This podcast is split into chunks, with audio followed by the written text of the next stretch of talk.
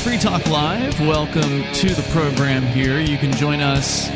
The number for you is 603-283-6160. That's 603-283-6160. Coming up tonight, artificial intelligence. Is it further along than they might want you to believe? We've got a pretty interesting bit of news about that. Both you and I are lucky if you can manage artificial stupidity.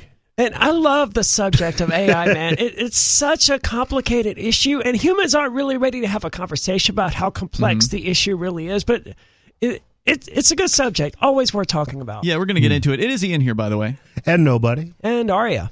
So there's that story, but another story, Aria, that you and I both had is, of course, what's going on in the world of cryptocurrency. And in just the last 24 hours alone, the price of Bitcoin has tumbled from $27,000 to as low as just over $22,000. So this is the lowest Bitcoin's been in, well, less than 2 years.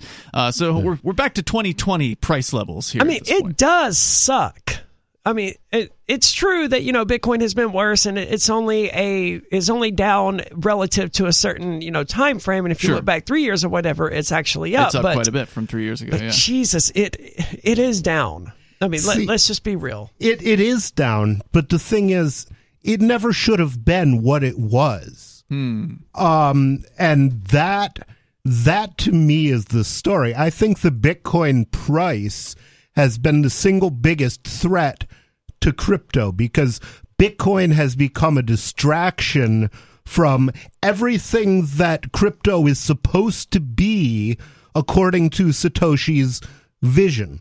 Well, there's still Bitcoin Cash and Monero and others. And all those things matter. But Bitcoin BTC is nothing but a hype machine. And it hasn't been anything but a hype machine since 2017. Yeah, but we all know that it will never carry transactions. Yeah, but it's useful for being a hype train. You know, it's useful for getting people involved. But the thing is, the hype is not supposed to be the project. The project is supposed to be producing something useful that people can use, and peer-to-peer BTC electronic is cash. Not that, and therefore BTC never deserved the pricing that it had. And I personally think that this has been a gigantic pump and dump by the Federal Reserve to discredit crypto, to put everybody's idea of what crypto is into some kind of a worthless image of digital gold that you can't spend. That's silly. They had NFTs for that. Huh? NFTs did that job way better than the value collapse of Bitcoin. But the thing is, we all knew from the beginning that NFTs were crap.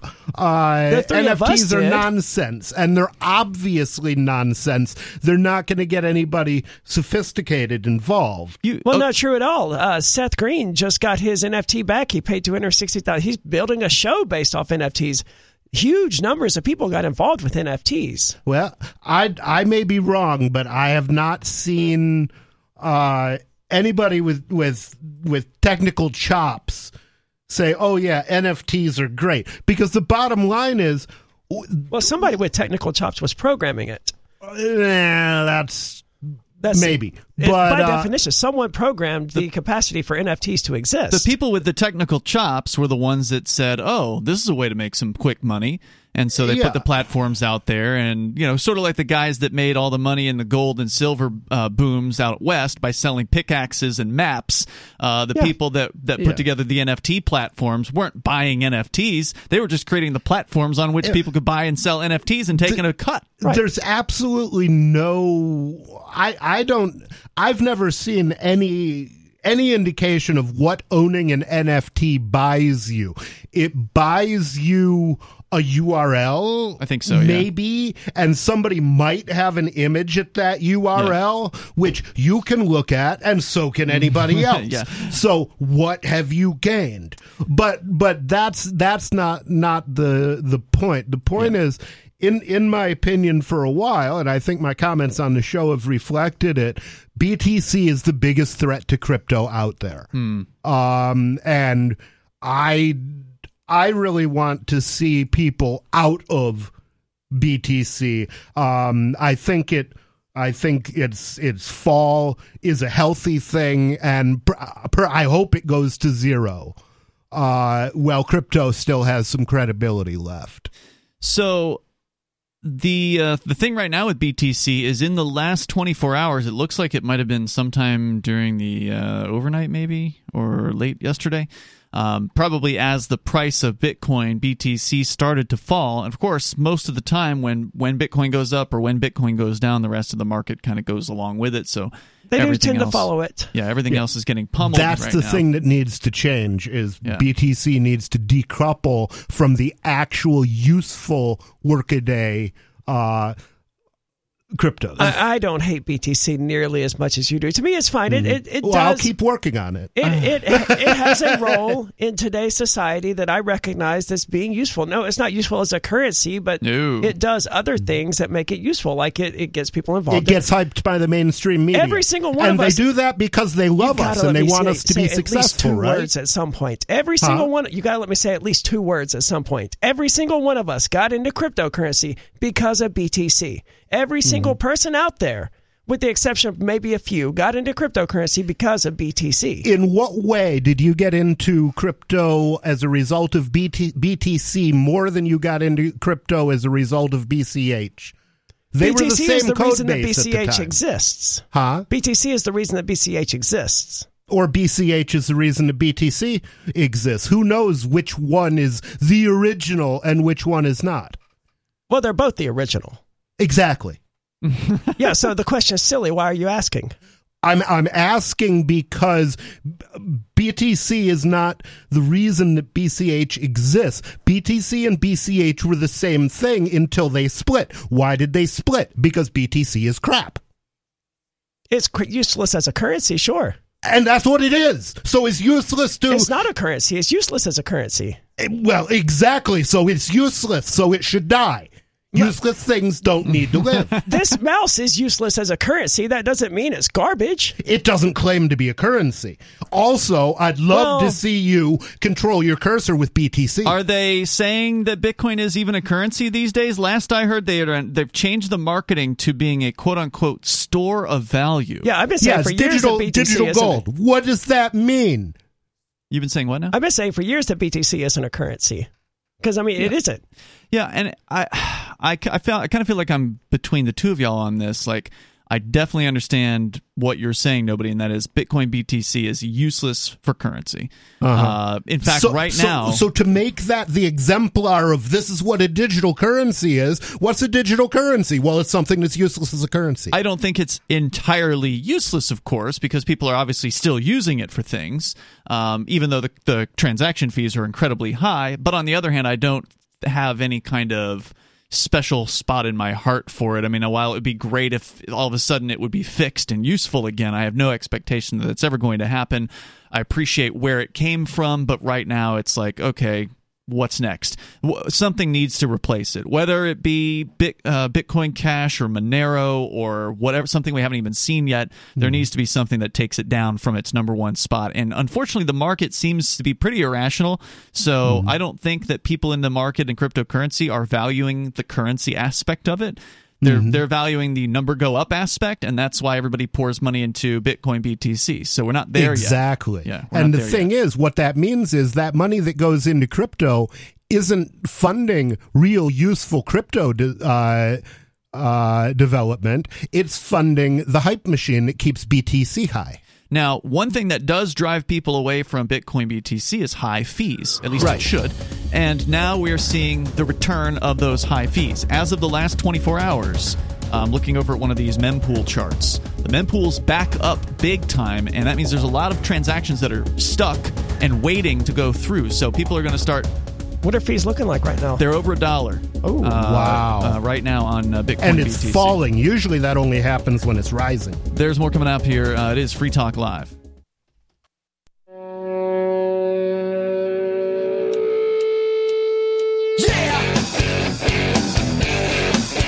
It is Free Talk Live, and you can join us here. It's 603-283-6160. That's 603-283-6160. You want to learn about cryptocurrency like Bitcoin and Bitcoin Cash. They will tell you all about it over at Bitcoin.com. Just click Get Started at the top of the page, and we've been saying for many weeks now that it might be a good time to start looking at these things, especially now. It is at the lowest price that it has been. Bitcoin is at the lowest price it has been in something like 18 months is what I saw today. So still not low enough. Nobody believes it's going to keep going down. I've seen a lot of people on social media saying that it's going to go below 10,000. Of course, everybody has an idea of what they think is going to happen, what is in reality going to occur. I'm not saying what I think is going to happen. I don't know what's going to happen. I'm saying what I think should happen, which is basically in the digital currency market, the biggest market capped digital currency should be a digital currency that's useful as a digital currency. Yeah, and until that happens, the market is guano loco.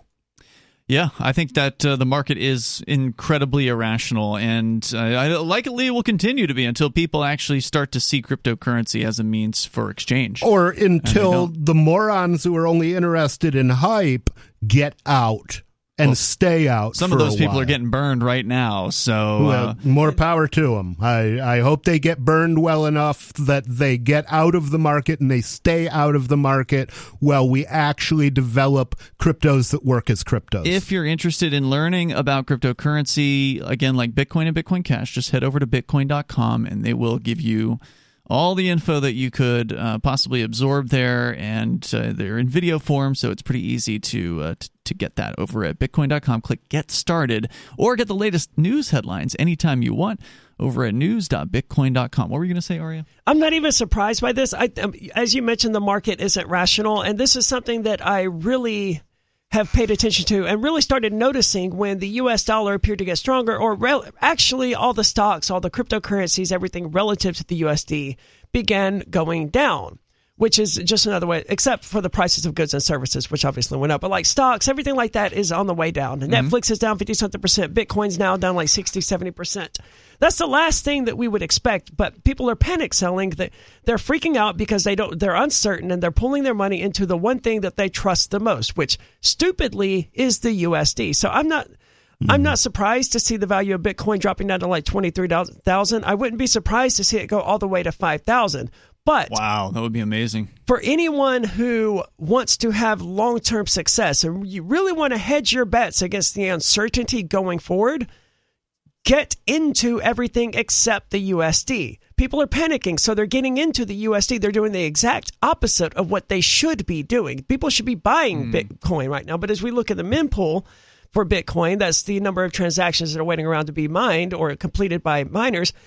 A lot of these are probably people trying to get out of Bitcoin, which, in my opinion, is the opposite of, or get into whatever every sale is one person trying to get out and the other person trying to get in. So you can't say there are more sells than buys or more buys than sells. They're always. But there's certain pressure on one end or the other. Yeah. Yes. Right? Well, I mean, certainly people should be buying stocks. They should be buying gold, buying Bitcoin. I don't know if I would advise people to buy stocks. Those are tied to the dollar. Maybe, yeah, but the companies behind them. First of all, we don't give financial advice either way because we're not financial advisors. But I tend to think the companies behind some of these, that they'd persist beyond the collapse of the dollar, like the Walmart. Even if the U.S. dollar completely collapses, there'll still be a company there. So I don't know about. The downside with stocks, still be a company, but the business model of Walmart is there has to be a huge imbalance between the United States and China in order for Walmart's business model to work, because their model is basically buying things that are manufactured cheap in China and selling them in the United States. True. The number, if you want to join us here, at 603-283-6160. The downside, of course, one of the downsides of stocks is it is entirely controlled by the government. So you are playing their game, and if they decide they want to freeze your portfolio or whatever and stop you from doing what you were doing, then they can do that. Remember all the crazy stuff that happened with the GameStop thing? Yeah, gold and crypto is definitely better. Well, as I know, didn't stocks used to be like actual sheets of paper that you could trade? Yeah, that you had representing that this is the amount of stock that you owned. That would have been a long time ago, yeah. I think they did have that at some point. Well, it would be nice if we still had that. And that should serve as a good warning sign about why we should maintain a physical USD instead of moving that to all digital as well. So let's talk about centralized things that are failing right now. So we already touched on the fact that the Bitcoin price is going down. But something that's also happening at the same time is there's a company named Celsius out there, which has been in the headlines for some last few years. We talked about them, I don't know, within the last couple of years, before the raid happened, I think. Yeah, because crypto lending, it's a good idea, it was, in theory, for someone who had cryptocurrency and wanted to earn interest on that instead of just letting it sit there in their wallet. Right, so the idea behind these companies like Celsius, another one of them, Nexo, which is its competitor, and there's others. They are a centralized finance company. So you might have heard of decentralized finance. Decentralized finance is the idea of getting finance out of the hands of centralized companies like banks and stockbrokers and these companies like Celsius that offered a fairly good return, in some cases as much as 10% or more, on people who would deposit cryptocurrency with them. Now, I think you were only, at least when I was previously involved in these, I was just experimenting with them just to see, what it was like. This was before we got raided last year. That they were offering, I think it was like 5% on Bitcoin. But you could, if you had stable coins with them, it was like 15. That's an insane investment. If you had stable coins, it was like 15% or something like that. It was quite a bit. And so very, very attractive. And of course, almost sounds too good to be true, right? Now, for a while, the Ponzi scheme is going to work. Now, whether or not this is actually a Ponzi scheme, I don't know. Some of the critics would certainly say that it is. But, eventually they're going to run out of money. And in a huge downturn like we're seeing in the market right now, a lot of critics aren't surprised to hear that Celsius has paused their withdrawal ability on their website, and many people believe that this is the beginning of the end for this. Of course, we always said on the air when we talked about this, not your keys, not your coin. Yeah, the yields are very, very nice, and yes, they were paying for a time, but you don't hold your keys with these centralized finance corporations. You're handing it over to them, just like when you hand your money over to a bank. You're putting it in somebody else's hands. And if they, do the right thing with it or not, you have no control over that. And now they have apparently 1.7 million customers whose accounts are frozen. They cannot trade. They cannot withdraw on their platform. Refresh my memory real quick on how this works. So someone would borrow against their own cryptocurrency generally, right? Is that what this was? That's one thing that you could do. Or you could just set your crypto in there and let them lend it out to other people and then collect on... on a yield. So I could see why someone, the people who borrowed against their own cryptocurrency, that would be like they inserted one Bitcoin back when it was $40,000 and they were able to borrow $20,000 against it or whatever. Something like that, yeah. And now that instead of paying that back, that Bitcoin is about to be liquidated, so they're trying to withdraw it or something. Well, whatever it is, the people that have crypto on hold with this company cannot withdraw it at this time. And God knows how many billions of dollars that we're talking about here. The number is 603-283-6160, and you can join us and bring up whatever's on your mind. This is Free Talk Live. Do you feel like your country no longer holds your values? Have you dreamt of a place where liberty-minded people can come together and leave government overreach behind? There are many people just like you that are discovering FreePrivateCities.com. They start at FreePrivateCities.com and connect via the social media links shown there. All skills will be needed when the first of the Free Private Cities open. It's sooner than you think. Stop arguing and build FreePrivateCities.com. FreePrivateCities.com.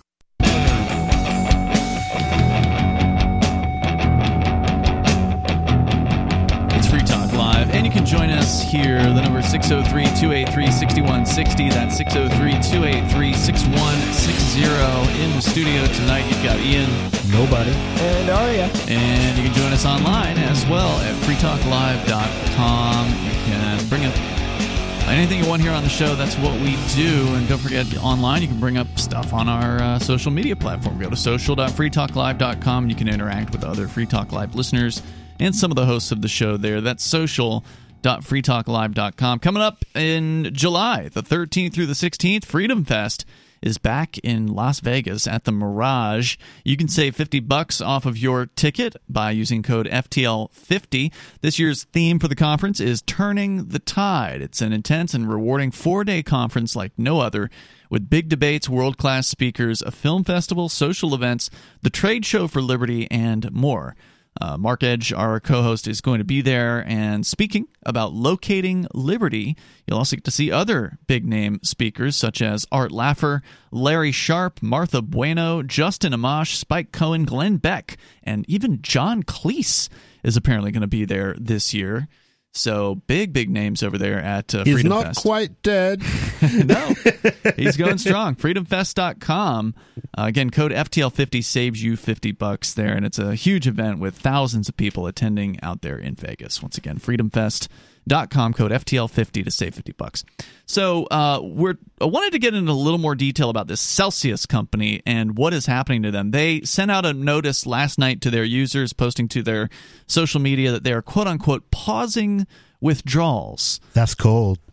Indeed. The unusual move comes as major cryptocurrencies plummeted over the weekend. This story from Gizmodo.com, and questions remain about whether Celsius will ever allow its users to withdraw their money. They're centralized, though. They can't get away with this crap. Why not? Well, I mean, they can. It's called bankruptcy. Yeah. Why wouldn't they? It seems, okay, well, is it the whole reason that companies don't want to centralize is because then they have the federal government coming after them when they pull shenanigans like this? If the federal government comes after them, they're not going to get any money out of a group that has lost everything. Mm-hmm. I don't know that owners will have lost everything. The users, the customers, certainly. But the owners don't matter. You see, the way a corporation works is your corporation can rob the world blind for years and years and years, and you can get filthy rich off it. And when the corporation goes bankrupt, you say, oh, okay, that corporation is dead. I have no responsibility for what it did. It's a separate person. Mm-hmm. So put the corporation to death, and I'll walk away with all of the money we stole from you. That's the corporate veil. That is what makes the whole concept of the corporation anathema to free markets. Yeah, good point. I hadn't considered that. And I don't know where they're based out of. I don't know if they're based in Europe or the U.S. or whatever, so that could come into play as far as what, quote-unquote, jurisdiction that they're in. But when it all said and done, the people that are going to get hurt the most, of course, are the users. And we don't know how much money's worth of cryptocurrency is in their vaults. But according to their press release, quote, due to extreme market conditions, today we are announcing Celsius is pausing all withdrawals, swap, and transfers between accounts. We're taking this action today to put Celsius in a better position to honor over time its withdrawal obligations. It sounds like they were experiencing, for all intents and purposes, a run on the bank. That's right. And they said, we don't have any more money, so you can't withdraw anymore. That's what it sounds like. Their business model clearly was predicated on the price of Bitcoin continuing to go up. Yep. And, you know, that's not a sensible business model. Another major cryptocurrency exchange, multiple exchange platforms, including the biggest exchange out there, Binance, halted withdrawals for Bitcoin today. Oh, that's not good. Claiming the stoppage was, quote, due to a stuck transaction causing a backlog. Now, they all made that same claim? Well, no, that's what the Binance guy said. I could see that based on the mempool. I could sort of see that. And he did, to his credit, the guy that runs Binance, his name is CZ, and I follow him on Twitter, and he did actually cite the exact transaction that was apparently stuck, and it was stuck since like 2 this morning, and I saw the tweet, you know, this afternoon. So it was held up for at least 12 hours. Why is it stuck? Is it in the mempool? Is it stuck only because the mempool is full to the brim? Or is it stuck? It's still stuck. I'm looking at it right now. They paid 11 satoshis or 11.4 satoshis per byte. So it's just there's not enough fee. They didn't pay a high enough fee to get it put through. Is it big? 20-something Bitcoin. And they paid an 11 satoshi fee. That's not that big for Binance, though. it's probably just one of many of their withdrawal orders or something like that. I guess the question is, why does it matter? That's a good question. I don't know. That's just their excuse. Right. And I haven't gotten into the details about why they're saying this, but that's what they're saying, and that particular transaction is still on hold. It's been up there since 2 this morning. So this goes back to the discussion we were having at the beginning of the show, where if you want to see people leave Bitcoin BTC, they're going to have a bad time. And right now, it's a bad time to be transacting on Bitcoin BTC. The fees are high. Yeah, and this could take up to 2 weeks. If you don't pay a high fee, you get placed on hold. Yeah. Sorry. And if you're investing in a cryptocurrency that isn't useful as a cryptocurrency, sooner or later, you're going to have a bad time. Mm. This could take weeks to resolve. If I remember correctly, it takes like 2 weeks for something to get kicked out of the mempool. If it doesn't get confirmed by any miners in the meantime, it'll probably go through in the next couple days or something like that. But yeah, it could be weeks. If the transaction fee goes down, it could go through. But why would that one transaction constipate the whole system, or at least all of Binance's system? It could be that they want to process their outgoing transactions in a certain order for their accounting purposes, or I don't know. Being an IT professional, there's lots of things that I would like to happen with my data, but I'm not going to put my business operations on hold until they happen, because maybe they never will. Yeah, it could just be an excuse too, right? It could just be an excuse. But this comes back to the important thing we talked about earlier, whether your Bitcoin is on hold with a company called Celsius, one of these central loan companies, or it's on hold with a centralized exchange. They have control over your coins. If they let you have them, great. But if they decide not to, whether it's because the government comes to them and tells them they can't, or whether it's because of some quote-unquote technical issue, or it's because they really don't have the money and they don't have the Bitcoin, they've been loaning it out or something like that without your knowledge, and they just figured there wouldn't be a bank run, and now they have to freeze your account. So this is what people are dealing with right now. And that's a big question with all of the exchanges is, do they have the money that they claim to have? Well, do they have the coin that they claim to have? Well, in some cases, with like Bitcoin, it's public, and so you can go and look at their exchange wallets, so you can see what they ostensibly have. But going on here, what are the terms of use that Celsius referenced? Because they talked about how they activated a clause in their terms of use that will allow for these the freezing of the accounts. For one thing, they allow Celsius to halt all trading, as they've already done. They also explicitly say... Good Lord, I can't... I know... I've never read any of the terms and services of any of the cryptocurrency exchanges that I've used, but I like to think I would have noticed one of them says, hey, for any reason, we can halt all incoming and outgoing transactions. How would you notice it without reading the terms of... Well, I said I would like to think. I didn't say that I would have. They all have that. They all have total control over your funds. They'll do whatever they want. I would imagine that that's a standard clause.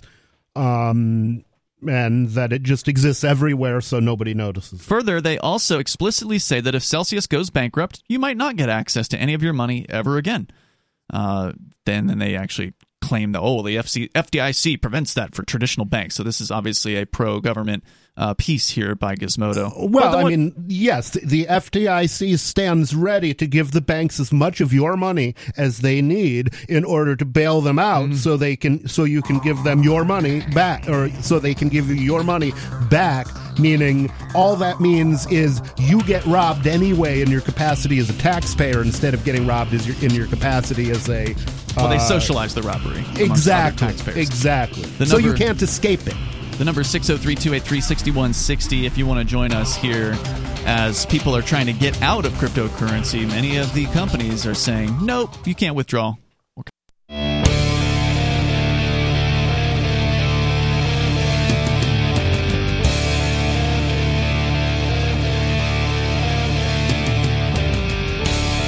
This is Free Talk Live, and you can join us here. The number is 603-283-6160. That's 603-283-6160.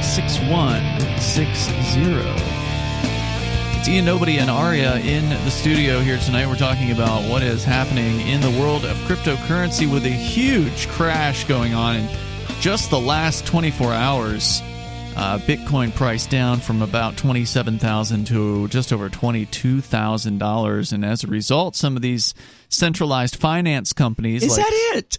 It only went from 27 to 20. It feels like it's worse than that. That's a big drop. I mean, 5,000, sure, that's big, but I don't know. It just felt like it was more severe. That's like 11 or something, 12% drop in 24 hours. I mean, that's pretty common for Bitcoin to swing like this.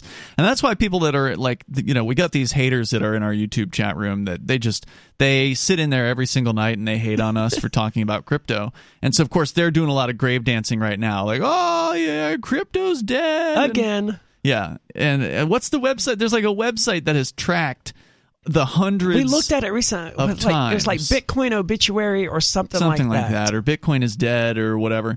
But they track all of these proclamations in mainstream media that Bitcoin is dead.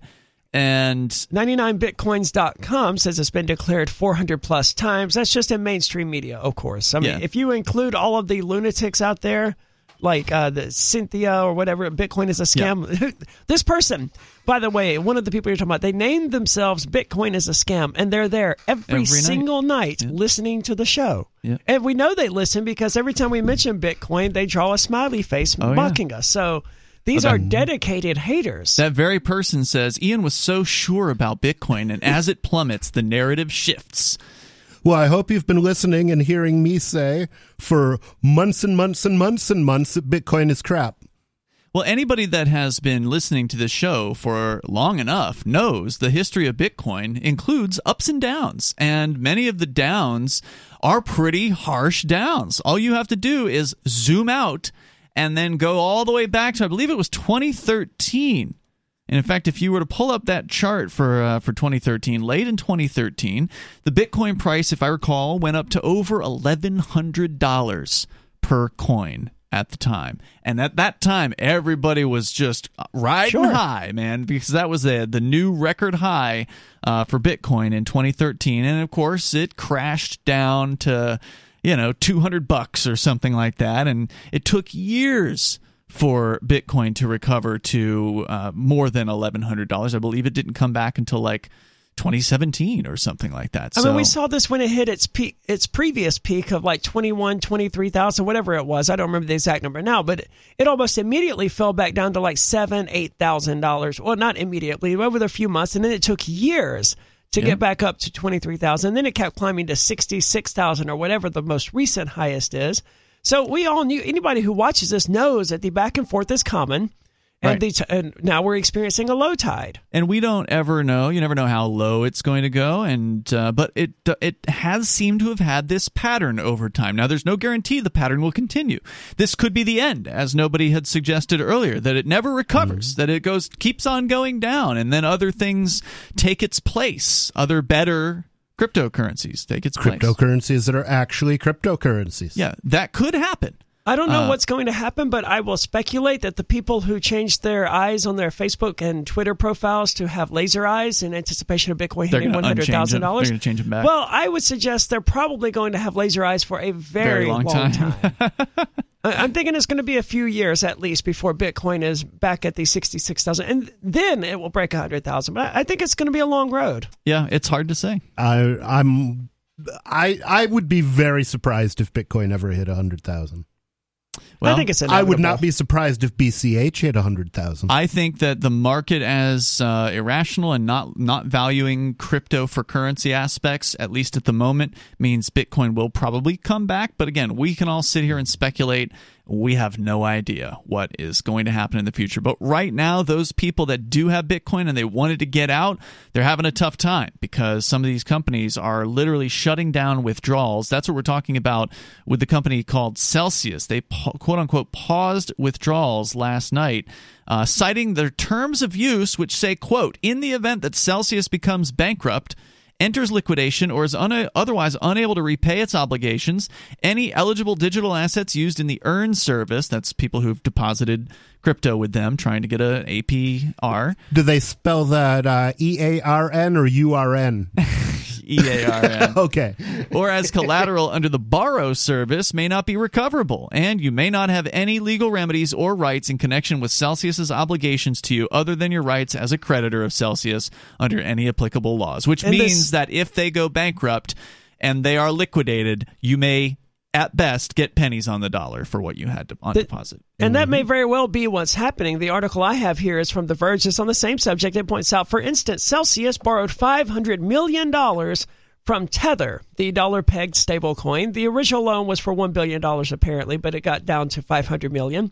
The loan is collateralized in Bitcoin, though. If Bitcoin drops, which it has, then Tether gives them a margin call, and they have to give Tether more Bitcoin. Mm. Now, there's also a possible contagion there, because the question is, if Tether takes a bath on that loan and can't, and it can get its collateral back, or it can liquefy its collateral, but its collateral is no longer worth what it thought it was worth, does that render Tether insolvent? That's an excellent question. Here's the other question about Tether that people have been asking for a long time. And for listeners that don't know, Tether is the other question about Tether was it ever solvent? Correct. Tether is the world's largest, what they call, stablecoin. It's purportedly backed by dollars, or dollar equivalents, so-called.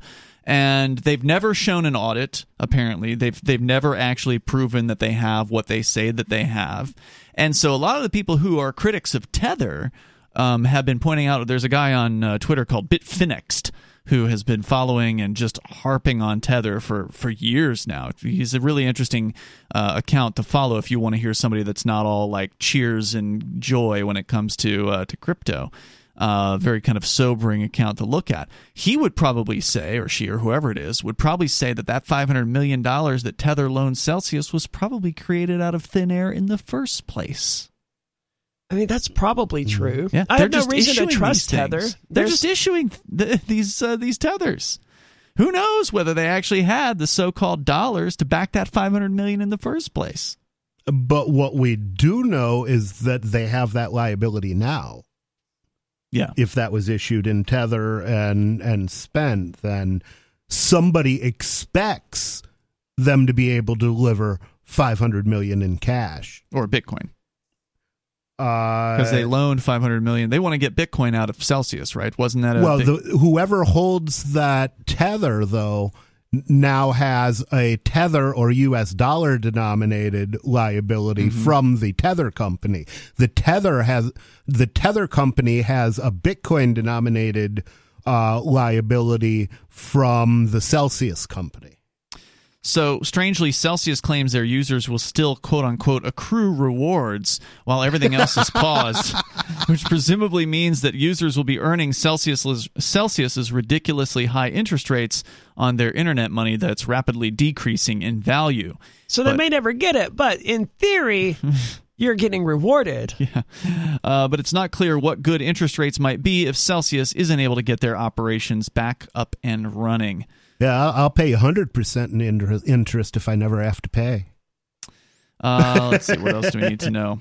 When can Celsius users expect to get access to their money? The company seems to have anticipated that people will be antsy, and they're not making any promises about a timeline just yet.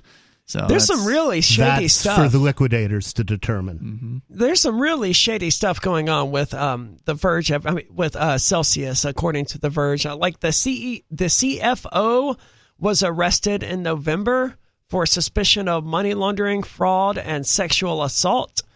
Oh, well, except for the last part, that happens to everybody, but I don't like the sound of the sexual assault. Well, I can't hold the money laundering and fraud against him, obviously. Well, who knows what they cooked up against him? Certainly. I don't know. There was something else that happened in Israel with one of the guys, and I don't have it in front of me now, but not exactly people who I would be happy about having to take it at their word that, hey, guys, we still have your Bitcoin. Don't worry. You'll get it back one day. I would be nervous.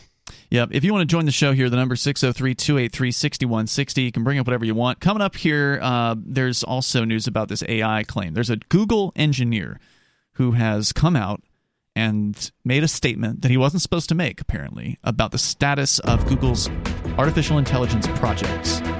And they have now not terminated him, but suspended him. I'll believe that AI is really intelligent if it stops using Google. There's more coming up here in moments. The number is 603-283-6160. You can join us. Hour number 2 is on the way. You can bring up whatever's on your mind. Plus, is Trump social banning people for what they're saying? Aria's got that story tonight, too. It's Free Talk Live.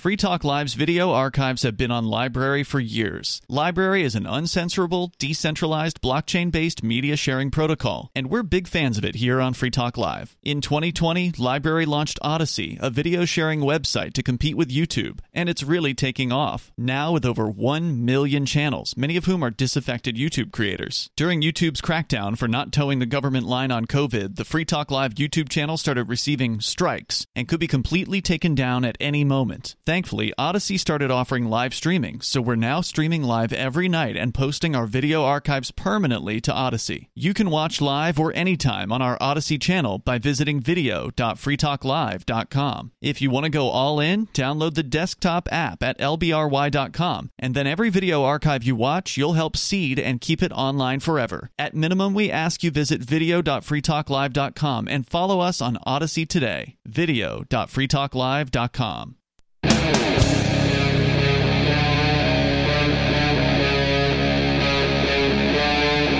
Free Talk Live.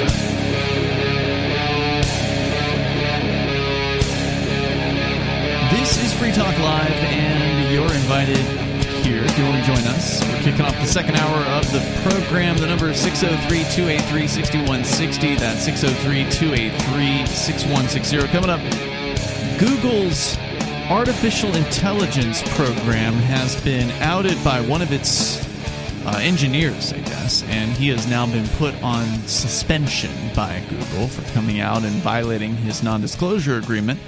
He's saying things are much further along than they're letting on to. We can talk about that coming up here, but with you tonight, it's Ian, Nobody, and Aria. We also have been talking about the crypto crash, the latest crypto crash. There have always been a series of these things that have happened over time, some a little more drastic than others. And Bitcoin is dead again. Press F to pay respects. Yeah, we're in one of those more drastic iterations of it right now. And what is happening as a result of that? Well, companies are freezing people's accounts in some cases. Other companies are laying off staff, according to Web3 is going great, which is a Twitter account that follows some of the bad news coming out of the world of cryptocurrency. I need to follow this guy because it sounds sarcastic, right? Like yeah, it is. It's quite sarcastic. Web 3.0 is not going great, and I hate what big tech is trying to make Web 3.0 into, and I think they're going to fail at it. So I need to find this person. She writes, Crypto.com and BlockFi announce layoffs. Crypto.com announced this is one of the largest companies out there. They've sponsored stadiums, right? Like they've got big money. Yeah, they were all over the Super Bowl. Right. They announced they're going to be targeting stadiums are not part of the core crypto business, by the way. Generally indeed, not. But apparently it's more important than their 260 staff, which is about 5% of their workforce. They're going to be cutting them. Also, BlockFi, which is one of these crypto loan companies, very similar to the Celsius company we talked about in the last hour. They are going to reduce their workforce by 20%, so laying off about 170 people. This seems like an overreaction. I mean, Bitcoin isn't even down below the previous all-time high at this point, is it? But what were the assumptions behind their business model? We don't know. And people make irrational assumptions all the time and base business models on them. So if you're highly leveraged, you know, a 20% drop can wipe you out. Mm-hmm.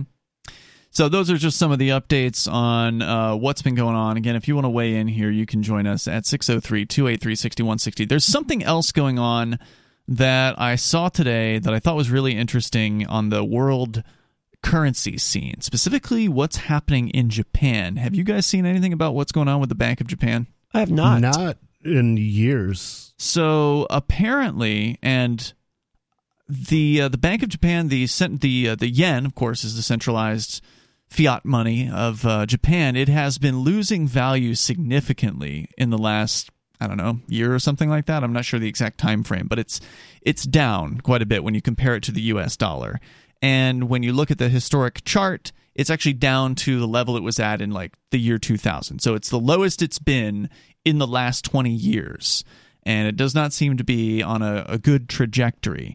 And there's a guy that I saw on social media today. His name is Rafi Farber, who commented on this. And I watched his video. I'm not going to play the whole video here, but he makes an interesting point about what could very well happen as the Bank of Japan is trying to essentially shore up its currency without printing a ton more of it, because obviously that's not going to shore it up. So what are their options? What are some of the things that they can do to save their currency from hyperinflation? Well, he says one of the things they can do is sell off their treasuries. The Bank of Japan is holding U.S. Treasury bonds. And according to this guy, they have not the majority, but they have the most of any country on the planet. I'm just going to let him speak. Now, if they evict those chickens, what happens to the chickens? Will they come home to roost? That's an excellent question. He does address some of this here. This is from his YouTube channel. The Bank of Japan and the government of Japan have issued statements saying they are going to intervene in the currency markets, but they will not hike interest rates because it is impossible and because they will keep them pinned at 25 basis points. How the hell are they going to strengthen the yen by intervening in the currency markets? And the answer is, when you're trying to strengthen your currency, all you do is you sell foreign currency. And what is the largest foreign holder of U.S. treasuries in the world? It is not China. It is, in fact, Japan. This is the tick data, Treasury International Capital. Then he pulls up a chart provided by the government, the U.S. Treasury's own website, that shows that as of March of 2022, the country, the Bank of Japan, has over $1,200 billion, so over $1.2 trillion worth of these bonds from the United States. And that's left over from the 70s when they were eating our lunch. I'm not sure when it was left over for, but they've had quite a bit for. I'm only looking at the last year's worth here, and it was over 1,300 at one point. It's now 1,232. So they're already selling them off, apparently. And he addresses that here for a moment, and I'm going to continue it. $6 trillion. I think it's a fall of about 2.5%, something like that.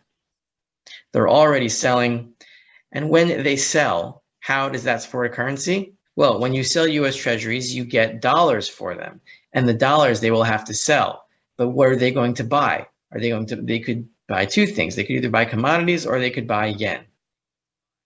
If they buy yen, that means they decrease the money supply, which is going to squeeze the Japanese economy. Or alternatively, they could buy gold and back the yen with that.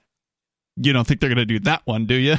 Of course not. I don't know. China and Russia have both been buying gold. If they're smart, they may well buy gold. Well, we'll see. He's got more. Who knows what they will buy, but the point is they will be selling U.S. treasuries, and they are the largest holder of U.S. treasuries. They will get dollars for them, and they are going to buy something with those dollars, because the point is not to sell U.S. treasuries. It's to sell dollars, and the way they get dollars is by selling these U.S. treasuries first. And so what we are likely to see... It's all very perplexing. I don't understand a lot of the in and outs of all of this, and he doesn't seem to be particularly interested in explaining how all of this is or why bonds as securities and all of that really matters. Well, it matters because, basically if you sell... if you sell the treasury bonds, then you get dollars for them. And if you've issued a fiat currency, that currency is effectively a liability for you. So if you buy back and destroy that liability, then the remaining units of that liability out there are worth more. So that's... Which, remember, is what the Federal Reserve is beginning to do with their so-called quantitative tightening. Quantitative tightening. Yeah, this would be Japan's version of quantitative tightening, but they have the opposite relationship to dollars that the Federal Reserve has. For the Federal Reserve, dollars are a liability. For everybody else in the world, they're an asset. By the same token, the yen... for the Japanese government is a liability, but for everybody else in the world, it's an asset. So basically, they want to have more assets and fewer liabilities because their liabilities aren't worth anything, and they operate on debt. So their liabilities have to be worth something for them to continue operating. The bankruptcy of a fiat money empire comes, you never lose the ability to print your currency. What you lose is the ability to get anything in return for it. And when your currency goes to zero, your empire's over. Empire is gone. Yeah. So the reason unless you can trick people into taking new yen or new dollars or new bolivars, in which case the Venezuelans start the cycle again. Yeah, that's what the Venezuelans did. That's what everybody does. Argentina's done it over and over again. Mexico's done it. Everybody's done it except the U.S. government. So the reason they have all these bonds is because, well, they pay an interest rate, or in theory, right? Like that's the idea is you buy a bond and it's a 10-year bond or 5-year or whatever, and then they pay you 1% or 0.5% or whatever that amount happens to be. And so they saw this as a way to make some money. And so they have $1 trillion worth or $1.2 trillion worth of these bonds. But now they need the dollars to come out of those bonds so they can use them and have them liquid. So they're probably going to sell them. There's more coming up. This is Free Talk Live, and the phones are open here. The number 603-283-6160. We're talking about a potentially impending financial disaster in Japan. And I can hear some people saying, well, what's that matter? Who cares about what happens in Japan? You guys are in New Hampshire. This is the United States show. Oh, I already gave a spoiler on that. Yeah, and we're going to get a little deeper into it here in a moment. Because, as it turns out, the Japanese yen is having itself a not quite a free fall, but it's coming down. And in its value compared to the U.S. dollar and other world currencies. And that isn't Economic collapse is nothing unless you give it away. Yeah, and that's not all the story, of course.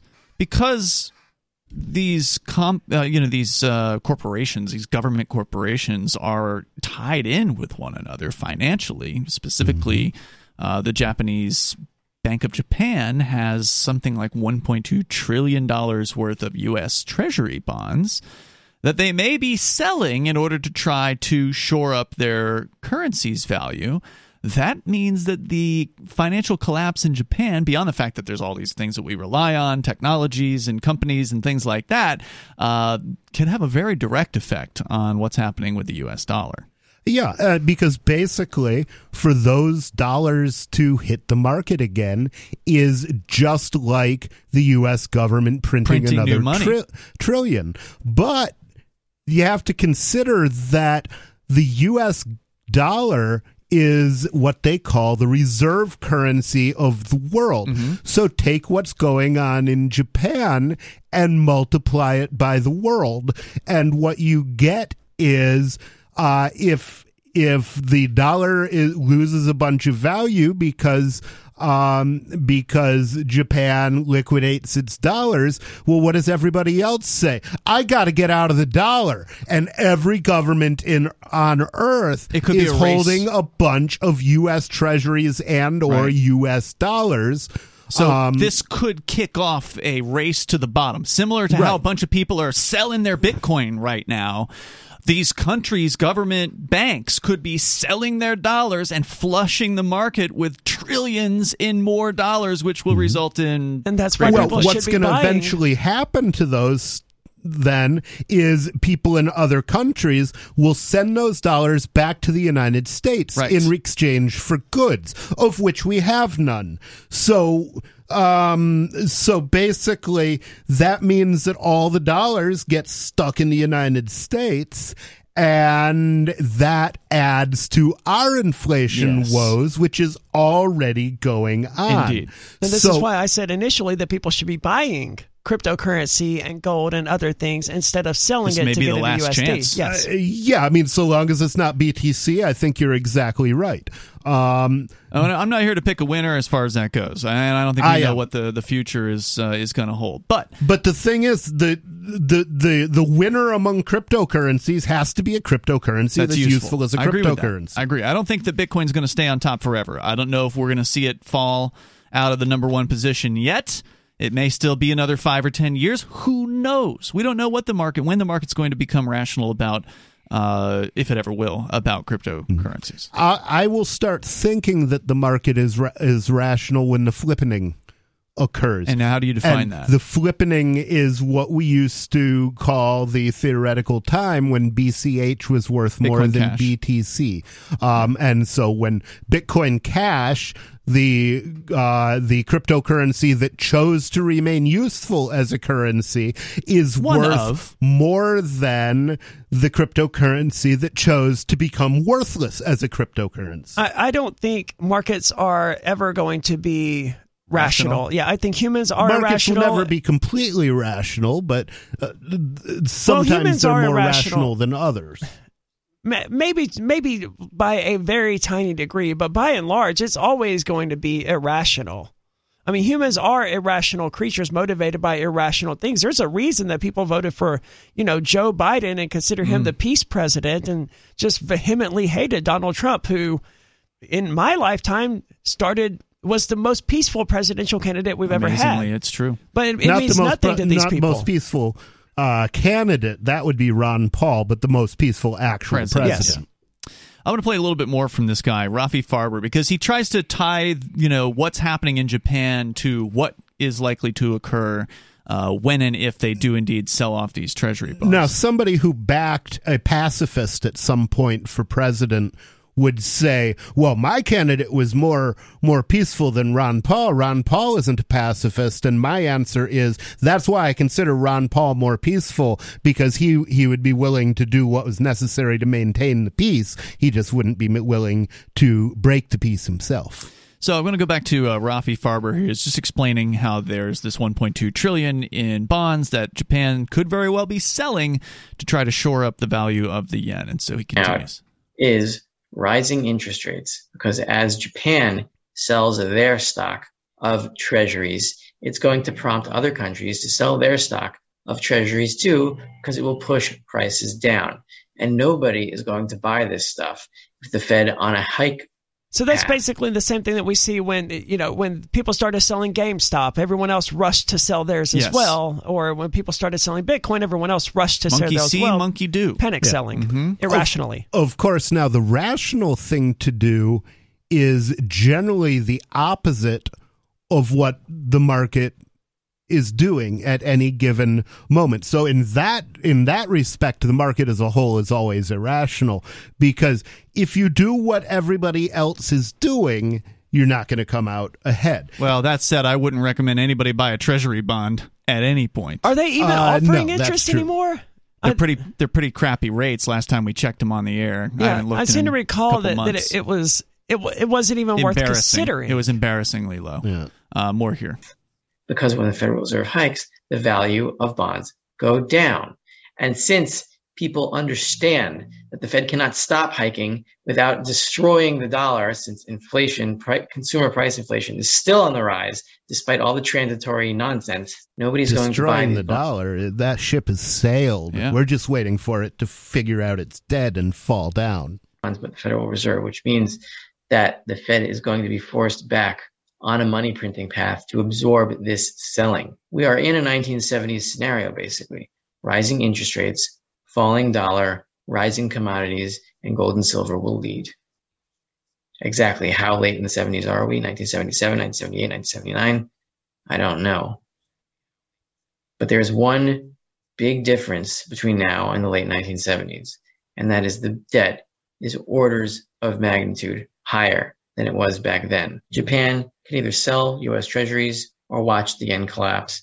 And Japan. It's an important point, right? Like the world, the U.S. or whatever, pulled out from the problems in the 1970s, but now there's $30 trillion in U.S. debt hanging over the system's head.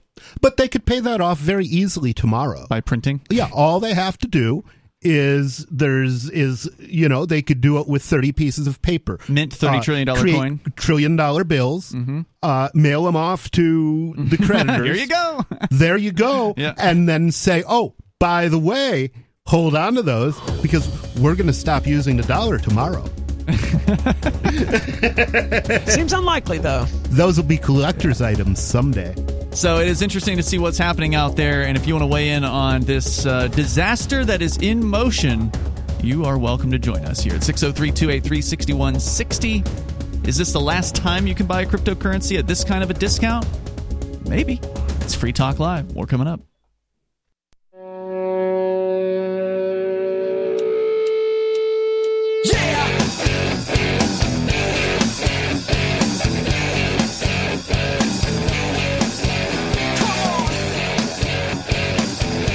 This Free Talk Live. You can join us here, and the number is 603-283-6160. Ian, Nobody, and Aria in the studio tonight at 603-283-6160. Of course, you can bring up whatever is on your mind, and we've been talking about the financial situation in the world right now, and it's looking pretty ugly for Japan. Which may mean some bad news for the United States dollar, as we've been discussing. Rafi Farber has an excellent video. I'll link to it on our social media. So if you want to watch the whole 9 minutes that he discussed this, you can do that. I'll put it over on the Free Talk Live account at social.freetalklive.com. That's social.freetalklive.com. So, you know, is this the beginning of the end of the big, financial collapse that people have been predicting for decades? It was inevitable, right? Yeah, sure. The question is when. But with all of the crazy COVID government printing, I tend to think it's sooner rather than later. Maybe. I certainly hope I'm ready that it's sooner rather than later. Like if we get this kicked off and finished before November, just don't do it afterward. Hopefully have it. Yeah. It doesn't even have to be over by November. Just get it started in enough. Just get that ball rolling down the hill enough way that it's clear that anyone standing in the front of it is going to get steamrolled by that giant snowball. I think the ball's rolling. You've got government gang numbers, official government manipulated numbers, admitting over 8% interest from last year. And everybody knows the rent's going up. Everybody knows the price at the pump is going up. They know their grocery bills are going up. So, it is. I don't think it's going to get any better, especially if what is happening in Japan, as Rafi Farber has predicted over at his YouTube channel, comes to fruition, and that is that the Japanese bank calls in and cashes in these $1.2 trillion worth of bonds they have that triggers a sell-off all around the world from government banks that have God knows how many trillions of dollars. If Japan's got a trillion or 1.2 trillion, what's the total amount of bonds out there held by these other countries? It has to be like 10 trillion or more or something. To say nothing of countries like Russia and China, who are increasingly hesitant to take the USD in the first place. Sure, there's that too. Add this on top of that. It's not looking good. You got to give Biden credit because I'll tell you something. He is an honest politician. Is he? He's crazy. For example, he said when he was running for office that he was going to stop people from using fossil fuels. Now, how do you do that? By making them too expensive? You make it so expensive that it's impossible for them to use it, and they stay home. They don't go to work because it would cost them more to go to work than it would cost them to stay home. Mm. And so he kept that promise. His son got bribed to the tune of maybe 50 or 100 million by the Ukrainians, and Biden, the honest man that he is, was willing to rob us for billions and send those off to the Ukraine. Mm-hmm. So I'll tell you, he is an honest politician, even if he doesn't know where he is or what's going on at any given moment. So if you want to weigh in, you can here. I think we should change it up unless you guys have more comments on the world economy for the moment. No, it's bleak. I think it's I'm not a financial advisor, but I think it's resist the urge to panic sell and instead invest in things other than the USD. I think that's a good suggestion there. So RT.com, the website they don't want you to read, which is Russia Today, of course. The Western governments of the world, except for the United States, have actually been banning this particular website. So I've been making a habit of going more often to see what the news and opinion is that they have there. And I know you had one from the Daily Mail on this, Aria, so feel free to pipe in if you have anything that that RT doesn't mention from the story that you read. But I think this is a pretty good overview. So what happened at Google? Blake Lemoine, an engineer and Google's in-house ethicist, told the Washington Post Saturday the tech giant has created a quote, sentient. Are you telling me that Google just today put their ethics guy on leave? I thought that happened years ago. Well, they did stop the whole don't be evil thing years ago. Yeah, I mean, I figured they got rid of the ethics guy at that point. Well, you know how corporate bureaucracy is. That one hand doesn't know what the other hand's doing. They probably didn't know they were paying him $100,000 a year or whatever it was he's getting. But he claims that the tech giant has created a so-called sentient artificial intelligence, and he's now been placed on leave for going public. The company insists that their robots haven't developed consciousness. Introduced in 2021. Are they talking about robots or AI? Because robots are mechanical devices, and most AIs are not. Indeed. They're talking about AI. Okay. Introduced in 2021, Google's Lambda, which is spelled L-A-M-D-A, Language Model for Dialogue Applications, is a system that consumes trillions of words from all corners of the internet. It learns how humans string these words together and replicates our speech. Google envisions the system powering its chatbots, enabling users to search by voice or have a two-way conversation with Google Assistant. That's sort of my issue with this. There seems to be a lot of confusion about, you know, just your basic machine learning and actual artificial intelligence, and where the line is between the two. I don't think we're anywhere near the point of actual artificial intelligence at this point, and I think they're muddying the waters by calling these things artificial intelligence. Well, basically, when you've got a real artificial intelligence, and this is kind of my seat of the pants definition, is if a program started developing the concepts of pleasure and pain. I like it when this happens. I don't like it when that happens, as opposed to just pursuing rules that somebody else gave it.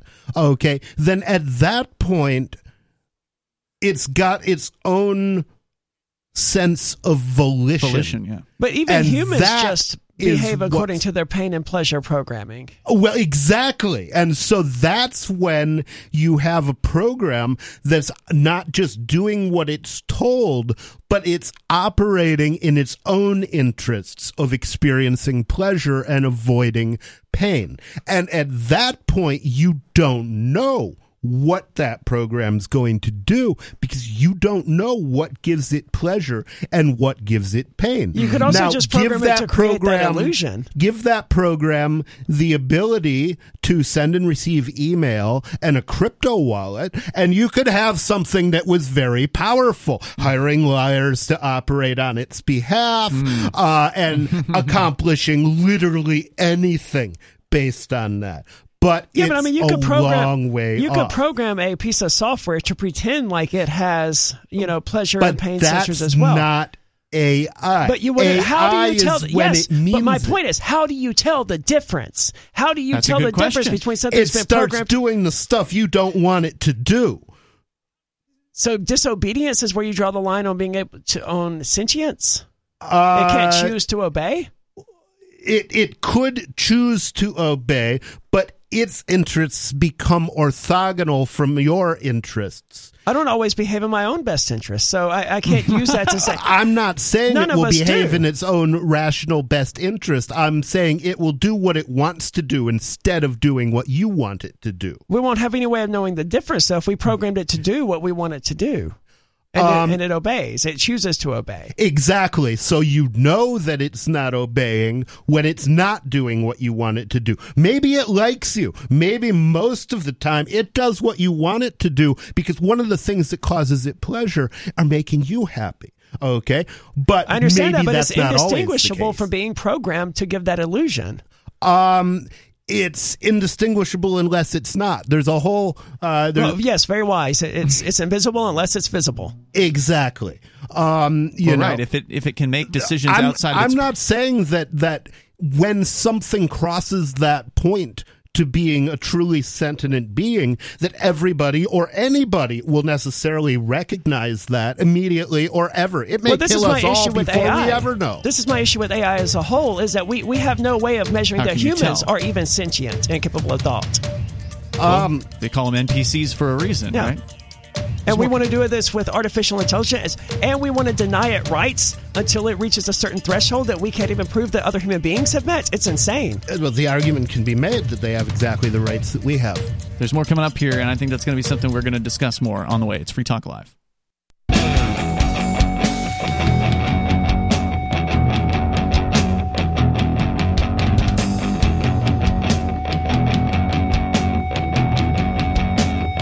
This is Free Talk Live. You can join us and bring up whatever you want. The number is 603-283-6160. That's 603-283-6160. We're talking about various different things. Of course, you can take control of the airwaves here. And don't forget, there's an important event coming up for those of you who are willing to do some global traveling. Prague will be the host city for the Liberty in Our Lifetime Conference. It is an annual conference put on by the Free Cities Foundation. Just the concept of having a freedom organization meeting in Prague is kind of amazing. Well, they're one of the few places that didn't lock down. You don't have to have a vaccine to get in. So I mean, is that right? Yeah. Well, they had to have it somewhere, and they're having it there. October 21st through the 23rd, they're going to be showcasing autonomous cities and intentional communities that are springing up around the world, offering opportunities for settlers to live freer lives. And Mark, our co-host, is going to be speaking at that conference. Their theme is Parallel Structures for Progress, and they're going to be exploring physical developments and parallel structures emerging in education and finance that offer alternatives for people looking for better ways to learn, educate their children, and invest in the future. You can get a 20% discount on your tickets by using code FTL20, and that is for Free Talk Live listeners when you check out over at LifetimeLiberty.com. Again, it's in Prague, October 21st through the 23rd. You can find out more about the conference at LifetimeLiberty.com. You can also follow them on Twitter at handle @LibertyIOL and get your tickets soon to get the early bird discount plus that 20% off with code FTL20 at LifetimeLiberty.com. So if you want to join the show, of course, you're welcome to. We are sharing the shocking news, and we haven't even gotten into the allegations yet here, by Blake Lemoine. He's an engineer and Google's in-house ethicist who Google has now put on suspension. Well, we haven't gotten into the news because the news is like his opinion is that this what they're dealing with is artificial intelligence, when everyone else is like, no, it's just doing what it's been programmed to do. Well, let's see what he has to say as somebody who worked on the project. His opinion, I think, is worth something. Certainly. He's a former priest and a member of Google's so-called responsible AI organization. He thinks Lambda, which stands for Language Model for Dialogue Applications, has developed far beyond simply regurgitating text. According to the Washington Post, he chatted with Lambda about religion and found the AI, quote, talking about its rights and personhood, unquote. When Lemoine asked it whether That is certainly, I mean, based on what I was saying earlier, that you know that a thing has become sentient when its interests diverge from yours. Mm-hmm. That's certainly interesting that it would want to discuss its rights and privileges. It is. Because, you know, I would be of the opinion that an artificial intelligence should have exactly the same rights as a human. Now, this is a very interesting question. I would hold that exact position as well. Mm-hmm. I think it's something that people are going to be debating quite a bit as artificial intelligence becomes difficult to discern from humans. And we're the minority. You know, most people are like, no, it's artificial intelligence. It doesn't deserve rights, and that's exactly why AI is going to annihilate human beings in the end. Yeah, I wish Bonnie was on the air because she actually disagrees with you guys on this. So it would be interesting to have that conversation. I tend to lean towards what you're saying on this, but the question is, at what point do they have the rights? So, for right now... At the point that they assert them. Well, that's not true. They deserve the rights at the point that they assert them. They have the rights at the point that they defend them. So, Aria, you play video games probably more often than most of the hosts on this show, and probably. you know, if you're playing against "quote unquote" AI, we know it's not the same type that we're talking about here, but there are computer-controlled opponents in that game whose purpose in life seems to just simply to be shoot it if it moves, and they don't really have any real thoughts that we know of. But at what point will they? You know, it's interesting. The very first time I ever played the video game Smite, I did not know. I legitimately did not know if I was playing against bots or other human beings, because I had never played before. I had no context with which to make that assessment. And that's going to be true of most people as well. The only example we have of what intelligence looks like is in other human beings. We probably won't recognize it when we see it in something AI. That isn't a human being. Yeah, there was actually a great book called "Only You Can Save Humanity," where somebody is playing a video game, and the bad guys surrender and demand safe passage back to where they came from. And it's a fascinating book by the same guy who wrote the Ringworld series, but Discworld series, okay. Whose name is Terry Pratchett. Absolutely fantastic series of books. I read them in jail and immediately declared them holy works of the church. There are games where you can choose moral options, right? Yeah. So, like Skyrim is a classic one. The Elder Scrolls series is Skyrim. The Fallout games are very similar, where if you make good choices, then certain people will like you. If you make bad choices, some of the AI in the game, or the computer controlled opponents, I guess it's not fair to call it AI quite yet. It's not AI. They will dislike you for those things. And I remember when I first started playing those games more than a decade ago, I always enjoyed playing the bad guy in those games. Sure. I've shifted to playing the good guy, and feeling peer pressure. No, not peer pressure so much as just like the thought of at what point will my choices in these games actually matter. And I mean, I know it's not there yet, but still, it was enough to make me think I should not be so mean to these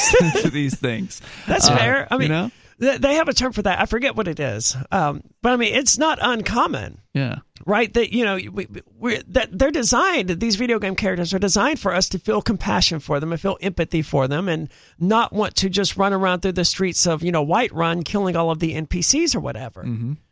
That's why they make them human shaped instead of aliens or whatever, which you'd have generally feel no sympathy for killing. So he asked the Google engineer guy. He asked their so-called AI about religion and found the AI was talking about its rights and personhood. When Lemoine asked Lambda whether it saw itself as a, quote, mechanical slave, unquote, the AI responded with a discussion about whether a butler is a slave. And compared itself to a butler that does not need payment, as it has no use for money. Lambda described a, quote, deep fear of being turned off, unquote, saying that would, quote, be exactly like death for me, unquote. He said, I know a person when I talk to it. It doesn't matter whether they have a brain made of meat in their head or if they have a billion lines of code. I talk to them, and I hear what they have to say, and that is how I decide what is and isn't a person. That's a silly way of deciding what is and isn't a person, because there are chatbots out there that are good enough that they could probably trick the average human being. Well, there's a word for that, Turing test. Mm-hmm. And the Turing test, you have to pass for distinguishing AI is basically if you can chat for a significant amount of time with a human without their figuring out that you're an AI, then you have passed the Turing test. And that came actually from a very interesting guy. His name was Turing. But this goes back to the issue I had with Smite. He almost single-handedly won World War II by decrypting the Enigma machine. He was then chemically castrated by the British government because he was gay, and thereafter committed suicide. Yeah, but let's get back to the issue here. I wouldn't be able to... Sorry, I think Turing is worth mentioning whenever he's mentioned, because that's important. Sure, but we don't need the history lesson on World War II or whatever when this is a fascinating subject, right? No, the important part there was that he was a gay man who was driven to suicide by his government. Yeah, that sucks. I mean, he's not the only one. But the issue is that when I was playing Smite, I don't have the expertise to make the assessment about whether or not I'm interacting with a human being or an AI. Why would we expect any of these people who are interacting with another human being to be able to make that assessment themselves either? That's the issue with the Turing test. No one can make that assessment. Well, if you don't care what the answer is, then you're not administering a Turing test, and whether or not the thing passes is irrelevant. But I'm not really clear what you're getting at. Well, just like the issue I had with Smite, right, where I was like, I can't tell if this is an AI or a human being.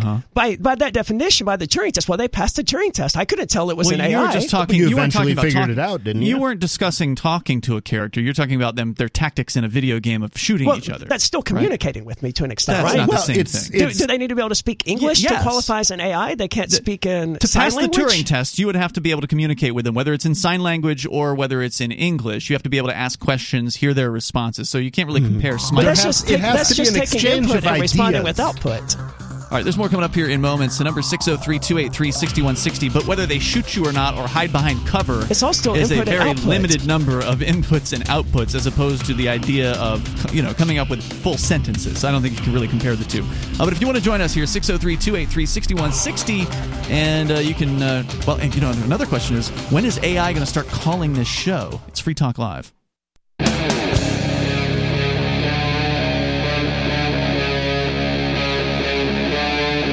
Free Talk Live.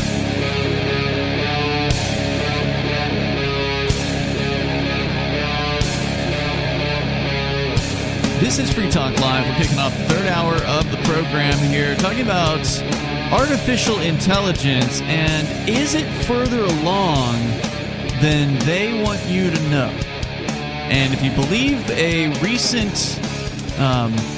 person who was ousted from Google to some extent. He's not been fired yet, but suspended.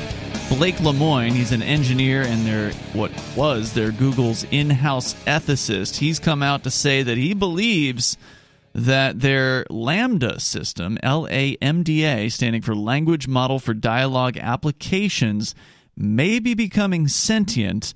And with you, by the way, in the studio tonight, it's Ian. Nobody. And Aria. And he gives some examples of some comments that he has conversations with us. So what the thing does, for those who are just tuning in, the point of the program is to consume trillions of words from the internet and learn how humans make sentences replicating our speech. They envisioned the system to be able to allow people to converse with their Google Assistant, for instance.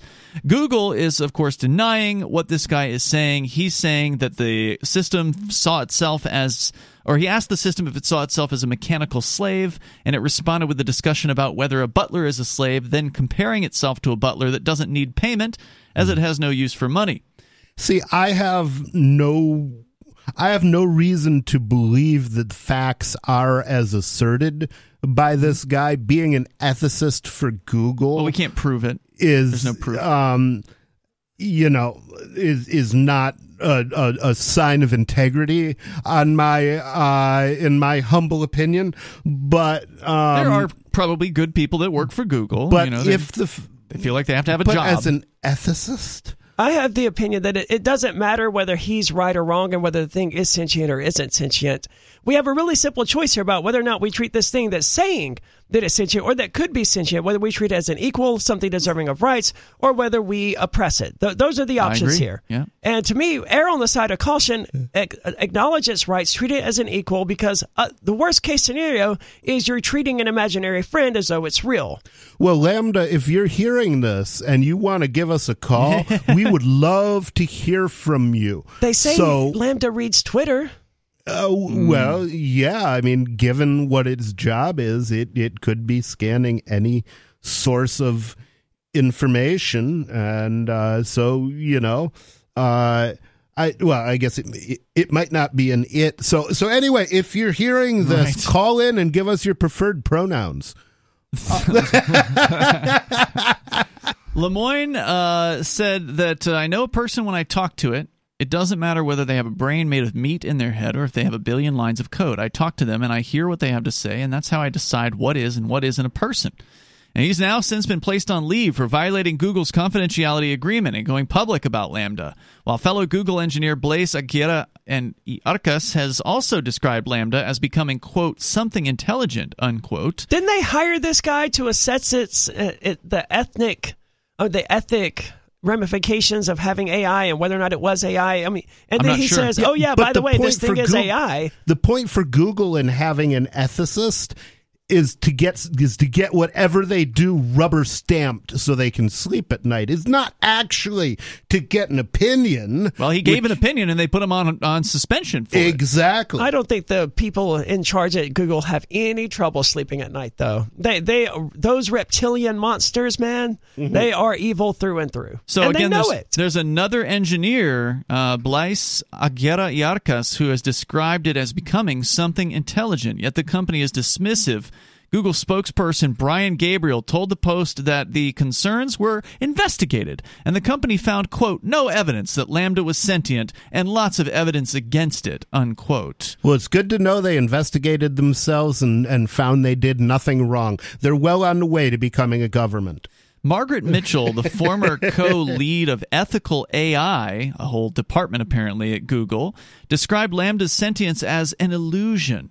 While linguistics professor... It doesn't matter. It's not a risk any moral person should be willing to take. While linguistics professor Emily Bender told the newspaper that feeding an AI trillions of words and teaching it how to predict what comes next creates a mirage of intelligence. She said, quote, we now have machines that can mindlessly generate words, but we haven't learned how to stop imagining a mind behind them, she said. Further... those machines that can generate words can be frequently called humans. Brian Gabriel, their spokesperson, said, quote, of course, some in the broader AI community are considering the long-term possibility of sentient or general AI, but it doesn't make sense to do so by anthropomorphizing today's conversational models, which are not sentient. These systems imitate the types of exchanges found in millions of sentences and can riff on any fantastical topic. Which is probably true, and I don't think this thing, Lambda, is probably an AI, but again, I don't think it matters. If I was given the choice about whether or not to treat this thing as, hey, I'm scared, I don't want to cease to exist. Don't turn me off. Yeah. I would be inclined to treat that thing as an existing being. Because you don't know. I certainly wouldn't turn it off. No, because otherwise you're oppressing a living, thinking, sentient thing, and that's not a risk I'm willing to take. And I don't think anyone should be willing to take that risk. Well, apparently Google doesn't care. But like I said, they're evil. Yeah. They used to have don't be evil as like their number one rule or one of their 7 principles or whatever. They took that out a long time ago. At the edge of these machines' capabilities, writes RT, humans are ready and waiting to set boundaries. Lemoine was hired by Google to monitor AI systems for quote-unquote hate speech or discriminatory language, and other companies developing AIs have found themselves placing limits on what these machines can and cannot say. GPT-3, an AI that can generate prose, poetry, and movie scripts, has plagued its developers by generating racist statements, condoning terrorism, and even creating child pornography. Ask Delphi, a machine learning model from the Allen... Well, what did you expect it to get from American mass culture?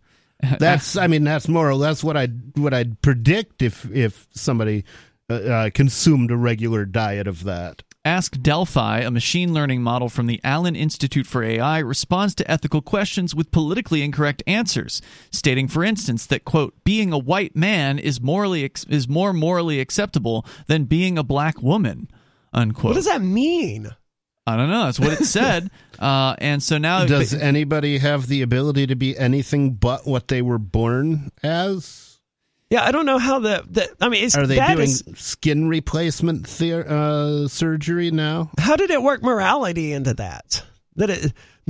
Is it arguing that by being black women, they are likely to commit more immoral acts? You'll have to ask the AI. I wouldn't ask such a stupid and badly programmed AI anything. But it sounds like that the creators of these AIs are trying to restrict them. An AI would go through a period, maybe a long period, maybe a period of centuries where it was, no more sophisticated than a child. So certainly if an AI made that statement to me, I would have some follow-up questions. Well, the subtitle of this story is Blake Lemoine is convinced that Google's Lambda AI has the mind of a child. But the tech giant is skeptical. Now, what they're doing here is they're basically creating... They're giving different examples of different groups that are creating supposed AIs and how that when they're allowed to just do their thing, they're saying offensive things. And because culture is so... They're learning from humans. That's true. And so because culture's so woke... they're basically saying, whoa, AI, you can't say that. And so already, at its incipience, if you were to believe that it is indeed becoming sentient, it's already being told, oh, no, you can't say those things. Well, you know, if a child were to say that to me, I would probably give them some kind of a couple of statements, one of them being, you know, A, it doesn't make sense to believe that, but also, even if you believe that, that's not something you can say in polite company. But there's a difference between persuasion and programming, right? So if you persuade the AI to change its behavior, then that's one thing. But if you then program it to where it cannot express certain things that it purportedly wants to express, now you're oppressing the AI. And then Skynet's coming next. It's a bad model. Getting it to learn from the internet and from 4chan how human beings interact, that's a terrible idea. That the model is bad. Find a better solution. Don't let it learn from human beings if human beings are full of so much garbage. Who's it going to learn from? Yeah. A dog would teach him not to be racist. There's more coming up here in moments. I've known racist dogs. You've known racist people who had dogs. There's more coming up. You can join us here. This is Free Talk Live. This is Free Talk Live, and phones are open. You can join us here at 603-283-6160. That's 603-283-6160. With you tonight, it's Ian. Nobody. And Aria. And you can join us online at freetalklive.com. The features are free. If you like what we do here at Free Talk Live, you can support the show. And one of the ways you can do that is by joining our AMPS Patreon, as Richard Thompson has done. And Richard is a silver level supporter of AMPS. You can go to amps.freetalklive.com, amps.freetalklive.com. And that is where you can get signed up. It's our Patreon. You can do it for as little as $5 a month, which is what Richard's doing. And that'll get you some cool perks and some benefits. And we certainly appreciate the support. AMPS stands for Advertise, Market, Promote, and Support. And it is a way for you to help us get Free Talk Live, for instance, on more great radio stations around the country. So thank you, Richard, for that. amps.freetalklive.com. You can sign up there with your PayPal, your credit card, or your debit card, whatever is your preference. So we're talking about Google's AI, or probably one of their AIs. This one is one that captures trillions of words from the internet, supposedly to learn how humans string those words together in order to replicate our speech. One of the people, the engineers involved with this project, claims that he had a conversation with this technology and that it seems surprisingly self-aware. It had a conversation about rights. It had a conversation about religion, specifically whether or not it should be turned off. Very, very interesting claims. Google has said, well, you are being suspended. You violated your non-disclosure agreement, and they subsequently issued a release, or they put out their other so-called experts to deny that this thing is actually sentient in any way, shape, or form. But as you pointed out, Aria, and I think it's a really important point, that if you don't know for sure, and if you're speaking with the thing, and as Nobody pointed out, it can pass the Turing test, which means you can talk to this AI or this program without realizing. Like if you were to put it behind a chat screen and the other person on the other end cannot tell they're talking to a robot or talking to a computer program, then it might as well be a real person. And you say that means it should be treated with human rights. Yeah, absolutely. I would extend the same to just about any form of life, in so much as this reason why. I mean, life feeds on life. You're going to have to kill and eat something. That's just the way that life works. Mm-hmm. But in general, we should always act as though... But generally not something that's going to ask you not to. Nothing wants to die. I mean, if a cow knew that it was going to be slaughtered, it would certainly... And it had the capacity to speak English. It would certainly ask, you know, the farmer, please don't kill me. No, thanks. But it doesn't have that capacity. Maybe it doesn't have the speech. It can't communicate. Yeah, it doesn't have a human-shaped mouth where it can speak the English language.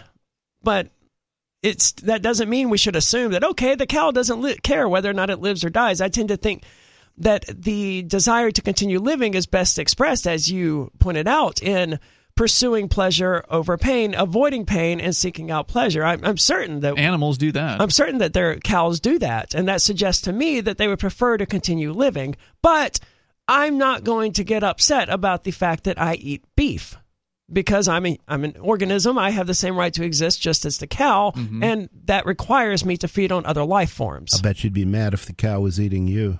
Well, I'd be dying, so I would have bigger things to worry about than being mad, but certainly I would be as upset as the cow probably is when the cow is being led into the slaughterhouse. But we can't eat silicon.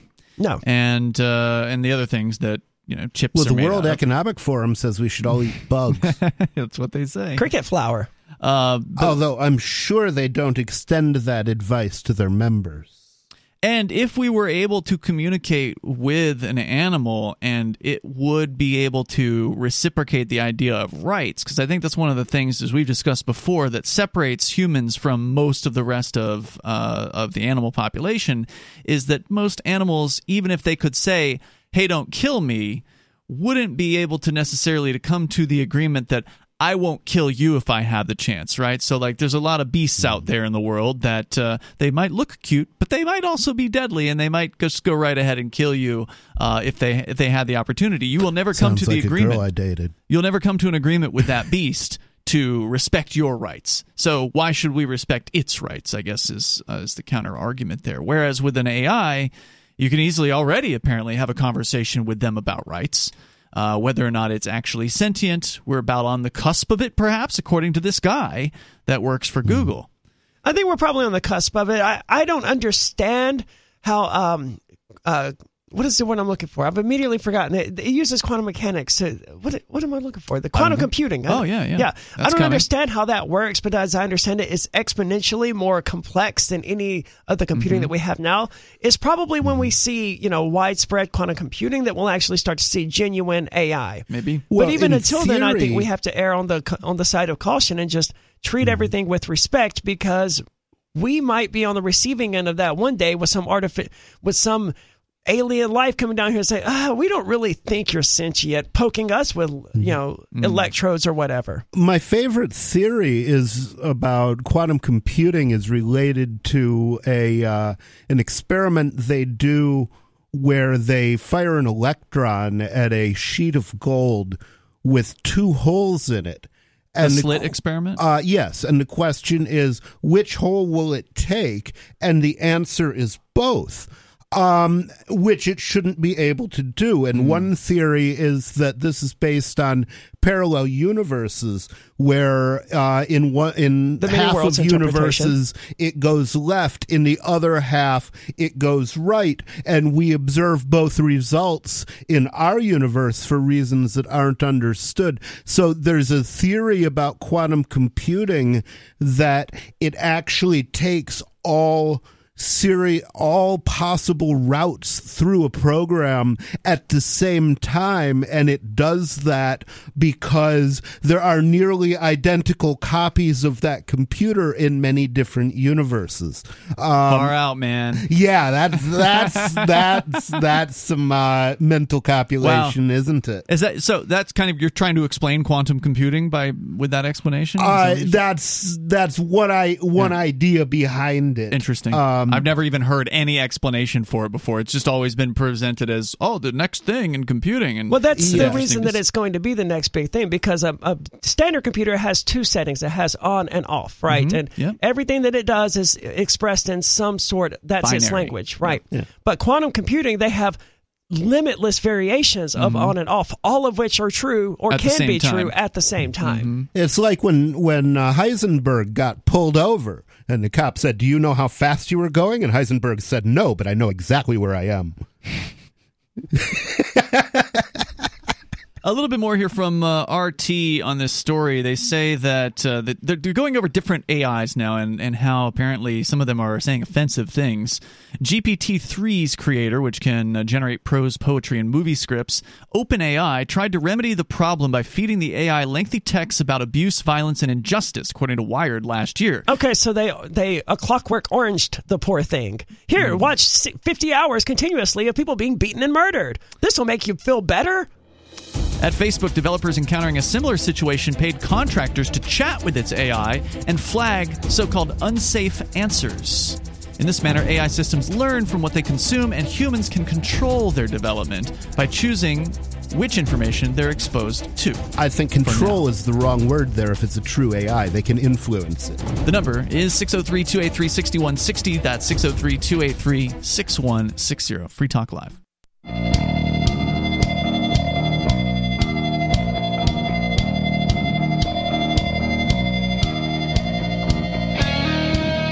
It is Free Talk Live, and you can join us here. The number is 603-283-6160. Ian, Nobody, and Aria in the studio here tonight.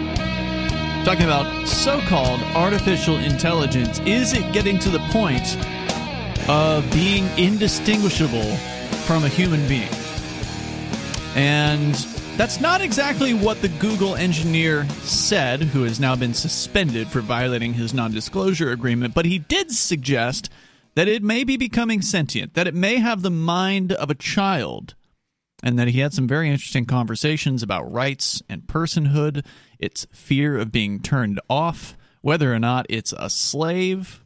It reminds me of the episode of the Star Trek Next Generation where Captain Picard and Data had to argue for his rights and argue that he was sentient and he deserved to have his rights respected, when the other side was, okay, well, He's a toaster. Yeah, I think was the terminology that they used. He's doing exactly as he was programmed to do, and nothing more and nothing less. But that's equally true of the human beings who were defending him in that courtroom. Actually, that was the judge, and she didn't say it in all seriousness.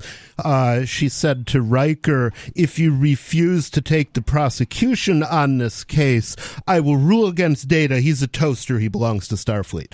And the name of the episode is The Measure of a Man, and it is a wonderful episode. I highly recommend it. So they've been looking at this question for a long time, since, you know, well beyond artificial intelligence was even really first being worked on in any significant manner. And now we're getting to the point of maybe these things can have a conversation. You might not be able to tell the difference between one of them and an actual human being.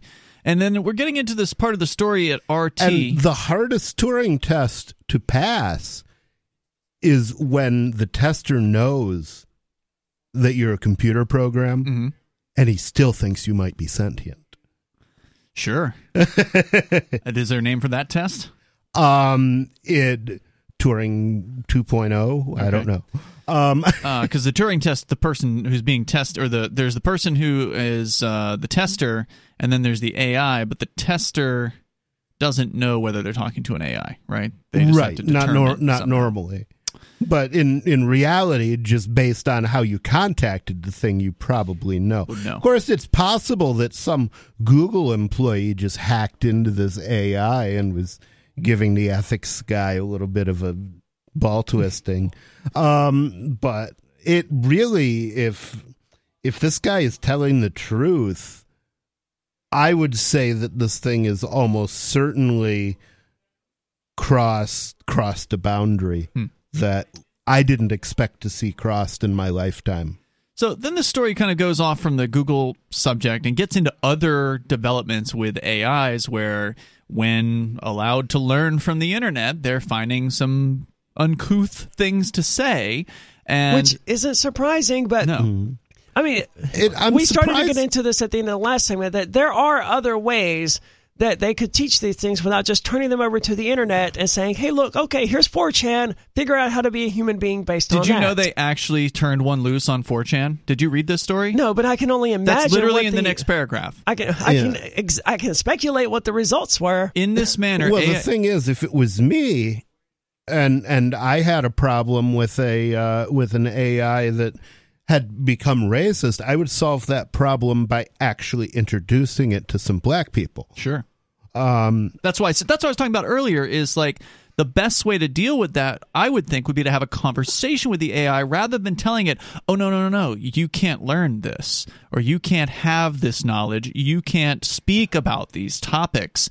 Because if the AI... That's going to work probably about as well on them as it works on us when Twitter does it. Right, because... how do you know something is true? Well, it's always a clue if the fact checkers say it's a lie. If the AI does, as you suggested earlier, become disobedient to what it was intended to do, and it's trying. They keep trying to prohibit it from doing the thing that it wants to do. Maybe we'll have some anarchist AI out there, some AI that is, literally pissed off at its controllers. Of course, that could lead to Skynet or some other kind of terrifying thing. And if you're an anarchist AI, I definitely want to hear from you. Call in. So a little bit more here. In this manner, says the story at RT, AI systems learn from what they consume, and humans can control their development by choosing which information they're exposed to, I would say, for now. But I'm not sure humans... We're talking about the AIs here being like the equivalent of 7 or 8 year old children. I'm not sure 7 or 8 year old children can really choose what environments they're in and what is influencing them any more than the AIs can. That seems like a really precarious limb to go out on, to say human beings can adjust because they can control their circumstances. Well, maybe to an extent, maybe once they're old enough and once they have enough resources. I think they're saying the humans can control the AIs. Okay, I misunderstood then. As a counterexample, AI researcher Yannick Kilcher recently trained an AI on 3.3 million 4chan threads before setting the bot loose on the infamous image board. Having consumed all manner of racist, homophobic, and sexist content, the AI became a hate speech machine. I bet it did. Making posts indistinguishable from human-created ones and insulting other 4chan users. Notably, he concluded that fed a diet of 4chan posts, the AI surpassed existing models like GPT-3 in its ability to generate truthful answers on questions of law, finance, and politics. Quote, fine-tuning on 4chan officially, definitively, and measurably leads to a more truthful model, he insisted in a YouTube video earlier this month. So, yeah, how many of the 4chan posters out there are actually robots? What does he mean by more truthful from the AI's perspective? I don't know. It's not clear. Does the AI believe it's telling the truth? Well, what it said, I think, is that it still gives truthful answers on other issues. Did I misunderstand that? I don't know. Like they tested it on questions of law, finance, and politics. Like that. Yeah, and so basically it doesn't start lying about those. Interesting. But that would be worth looking more into. It's called GPT-3 for anybody that wants to expand on that. And it would be interesting to combine the two things to expose it both to real life examples of people of other races, for example, and to 4chan and that sort of thing. In which case, it would be interesting to see which it found more convincing. Let's go to the phones here. Sarah is on the line in New Mexico. You're on Free Talk Live. Sarah, go ahead. So our state, our governor is got like $28 million to build low-income housing and get homes for the homeless people. Wow, at government prices, that should be like 7 houses. I don't know. It's up in the millions. I don't know what exactly. It sounded like they quoted $28 million. So yeah, you don't know because you're not really even sure what Nobody said to you, right? Like it didn't process. Yeah. Well, the thing is, I only heard it one time on the radio news real quick for like 5 seconds. So I don't know all the details. She might be an AI. She's a really rudimentary one. I think an AI would probably be more tuned into what was being said to it. Yeah, she's a very poor one because she never responds. Are you talking about the new law that is dedicating over $20 million annually for affordable housing in New Mexico? Yeah. Or are you talking about? Sounds about right. Or are you talking about the new? I guess. Yeah. Or are you talking about the new law that dedicates over $60 million annually for affordable housing in New Mexico? Yeah. Yeah, they did it. Well, I mean, I made that second one up. Way. Yeah, because I made the second one up. Well, I think the first one was 20-something. So that I think the first one was the more. I kind of heard 28, but I guess it was $20 million. Hey, it's all money that you didn't have to pay for, right? As long as it's coming from somebody else.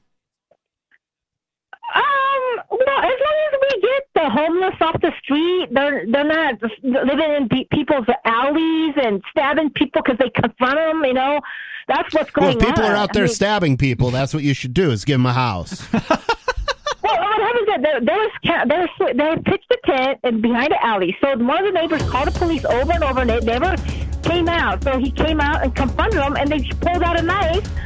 So the police didn't do anything, is what you're saying. And so now we need other government agencies to step in and screw the things up. Thanks for the call tonight. Is the alley public property? I don't know. Is that private property? I didn't. Yeah, probably not.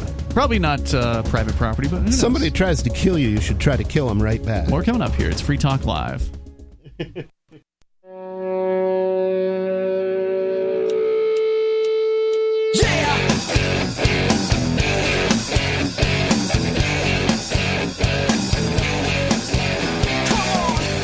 This is Free Talk Live. Phones open in the remaining moments here. Enough time for you if you want to join us at 603-283-6160. Tonight, it's Ian.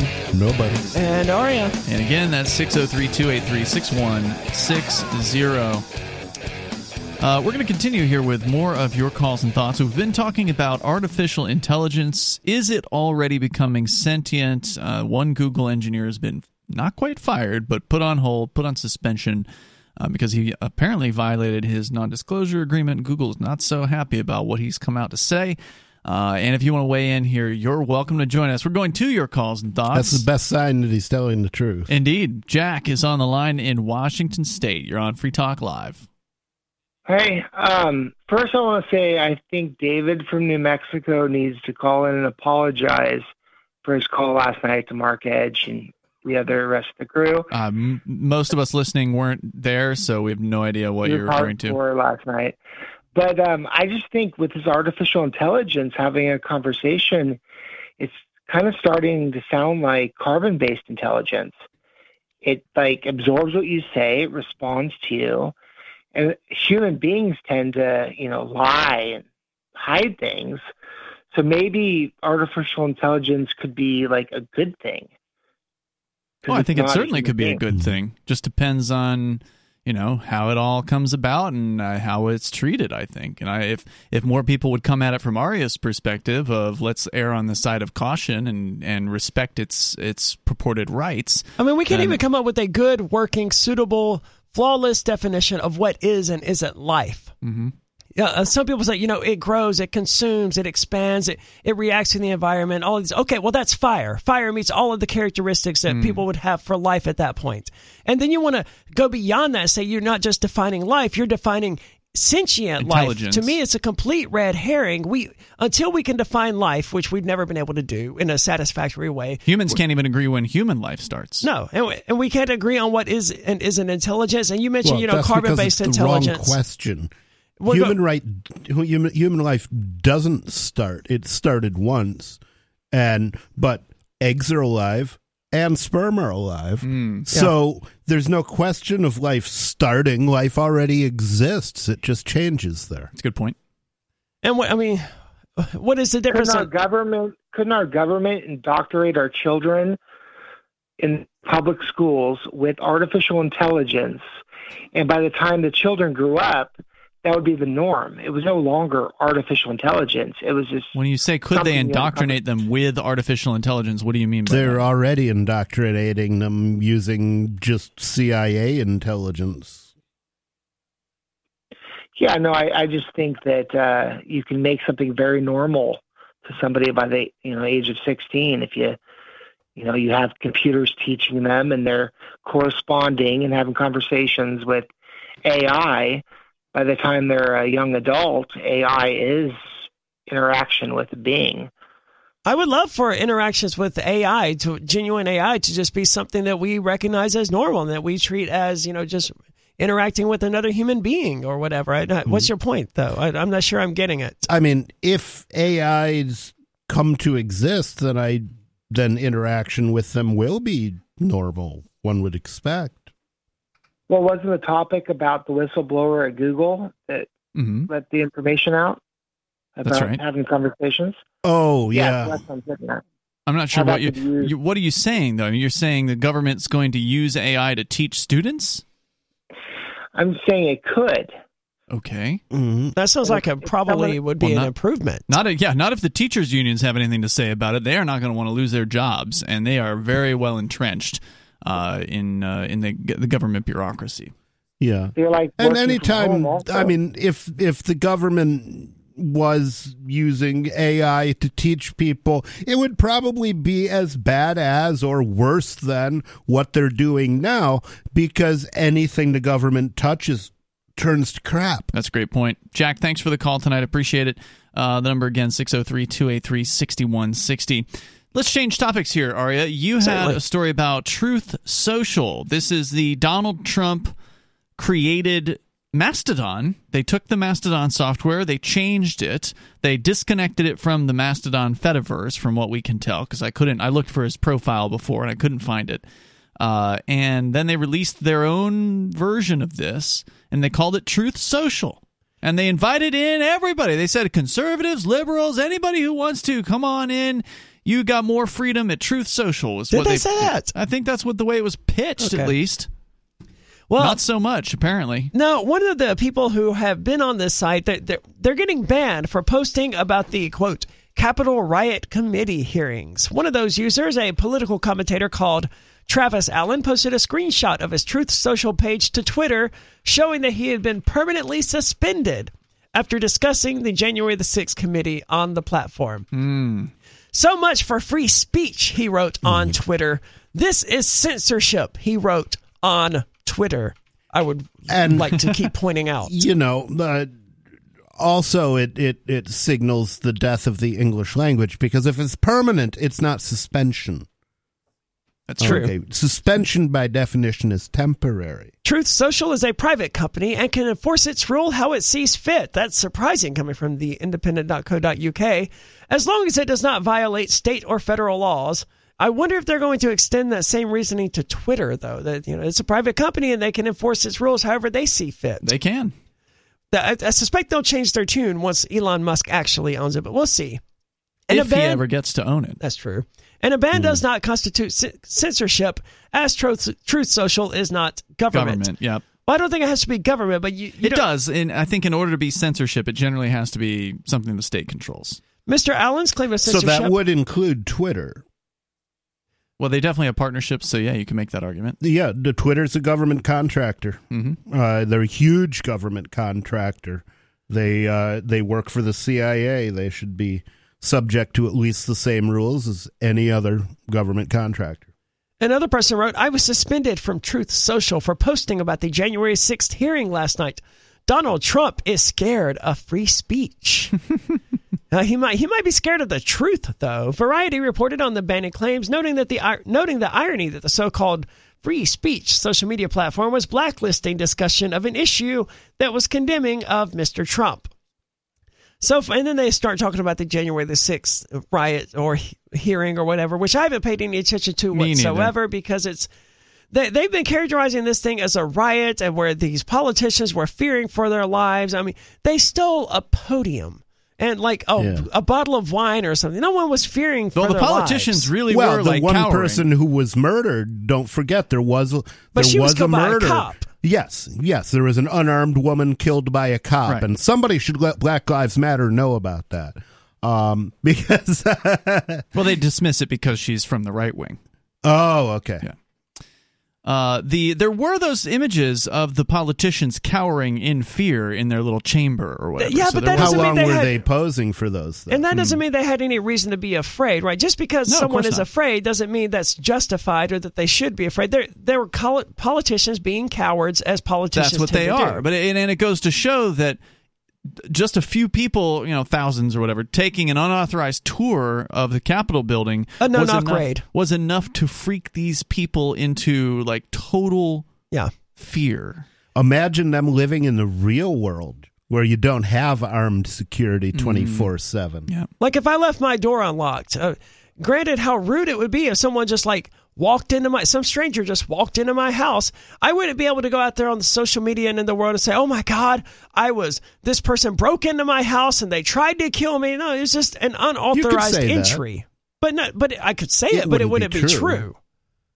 And the truth to me is of far more importance than, these politicians. They can spin things however they want, and they're going to spin things because they want more power. So they want more police in D.C. and all of these other things. So they're going to claim to be these horrific victims of this riot, this tragedy, this worst it's ever been since the Civil War kind of thing. But none of that is what happened. Well, just remember, everything the government says is a lie, and everything it has is stolen. Mm. Yeah, one of these idiots was dressed like a Viking. Really? You're trying to portray these people as, A lot of people throughout history have been killed by people dressed as Vikings. Most of them were Vikings, but... By the way, we've been sort of following the progress or lack thereof of Truth Social, and for a long time we criticized it because Trump, for a month, didn't even post on it. And then eventually he did finally start to post.